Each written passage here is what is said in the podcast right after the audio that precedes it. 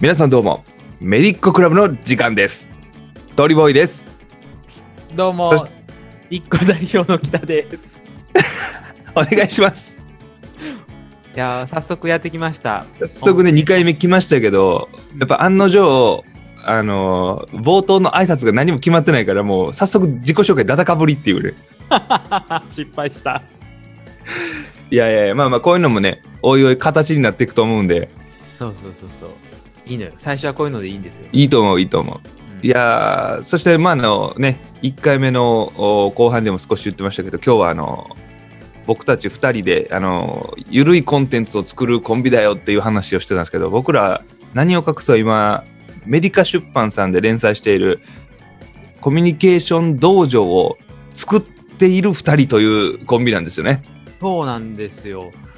しかもこうめでたいことに、うん、ね、ありがたいことに第2シーズンに突入しているという。すごいですよ、これ。すごい。でもあれ、一体何万人見てるんでしたっけ、あれ。そうです。僕、メディカ出版さんは看護師さん向けの雑誌いっぱい作ってて、で16雑誌で2万人ぐらいが読んでるらしいんですよ。えげつな。えげつないっすよね。えげつないです。僕ら2人毎月2万人見てるんですよ、連載を。いや、すごいですよね。もうありがたいような、なんかこっぱずかしいような、うん、でも僕のあれ、そもそもどんな風に企画持っていって、どんな風にできたんでしたっけ、あれ。なんやったっけ。なんかメディカ出版の人に、うんう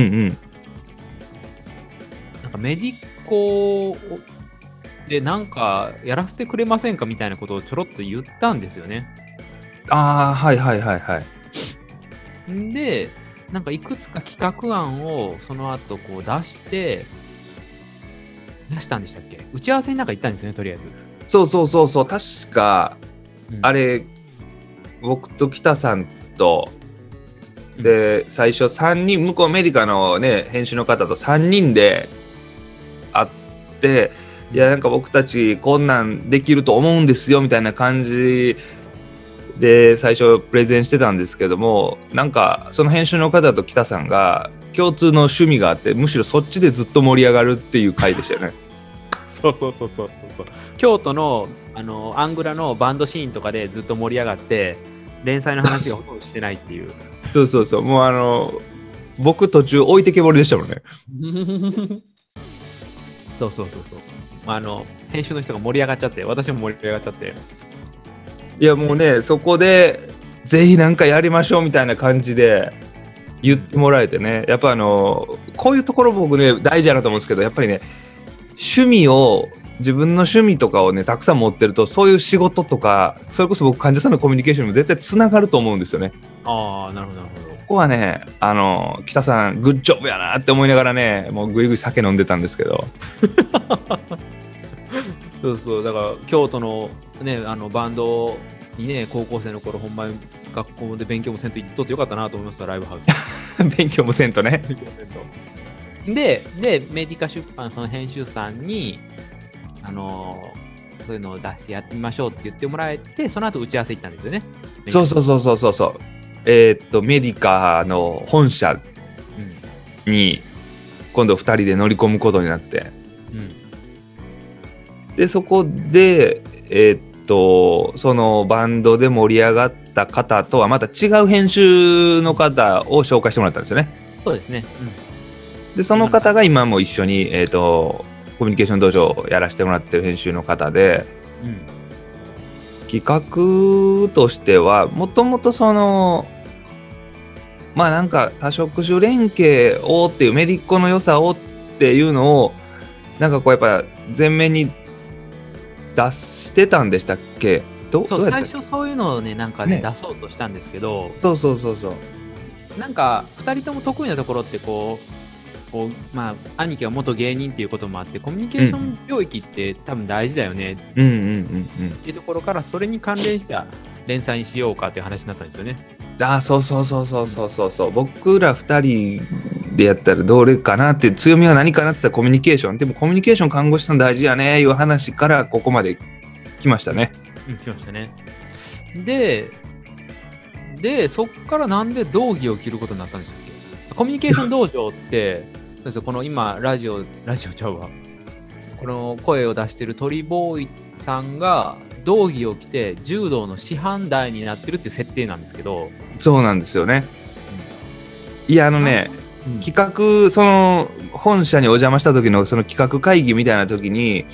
まあ、どういうスタンスでレクチャーしていこうかみたいな、まあ、もともとその、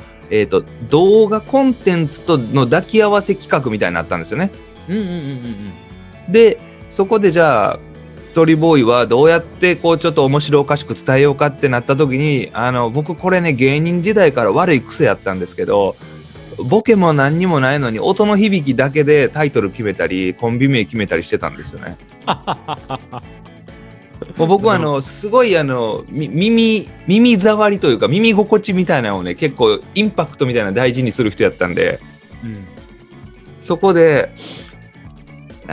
コミュニケーション教えるか、コミュニケーション教室とかあるしな、でも教室じゃ普通やな、道場は道場ええなみたいな感じで一人で頭でわーってなって、コミュニケーション道場どうすかねって一案で言ったつもりがもう即採用されてしまってでも僕コミュニケーション道場という単語はインパクトあっていいなって思ったんですけども、自分が道着着るとこまで全く想像してなかったんですよ。そうだからメディカの編集の方に道着って経費で落ちますかとか言ってで、その時メディカの方と兄貴と僕でスマホで道着の値段をアマゾンで調べ出す。そうほんで持ってもないのに黒帯段持ってもないのに黒帯って買えるのかとかまで調べてなめてるような道着をで、まあじゃあ道着買えますね、黒帯も手に入りますね、じゃあこれ経費で落ちますねっていうところまでは僕記憶にあるんですけど、その後自分が道着を着る姿って世の中に果たして需要があるのかみたいなをずっと心の中で自問自答してたら、あとは北さんと編集の人がどんどん企画会議進めてて、僕全くその後聞いてないっていうそう俺道着着るでよかったっけみたいなそうだからその企画会議の時に僕と編集部の方がちょっとこういう見出しにして、でこう質問があって回答があって、動画こういう風につなげてとか言ってこう考えてたんですよね。そうそしたら途中から鳥ボーイが全然喋らなくなってね。だからこうちょっと僕もメモね開いて撮ってたんですけど、もうペン置きましたからね一回そうずっと妄想モードに入って、俺道場来てレクチャーするって何みたいなまあはっきり言って需要なんかないよねだってあれ俺看護師で看護雑誌に載る、いやここまで100点やんみたいな、で鳥ボーイのコミュニケーション道場、いやめっちゃええやん、鳥ボーイ道着着る何それみたいな唐突に落ち何それ、いや俺そこそこいろんな服着こなす自信あったけど道着大丈夫みたいな道着着て連載してる看護師って多分いないんちゃうかな。いや多分ね、世界一早い一人オンリーワンやと思います。これオンリーワンよね、競合他社おらず誰もここに競ってくる人いい日そもそもね、いたいんのメディッコ内にいるやん、道着着てる看護師。なるほど、いる。メディッコにですね、一人看護師でプロ格闘家の人がいるんですよ。なんだっけ、テコンド日本一やったっけ。テコンド日本一俺より本物おるがなあかんやん、後発にやられてるよ壊れてるやん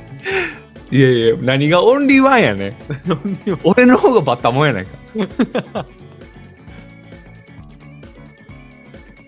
ということで、まあ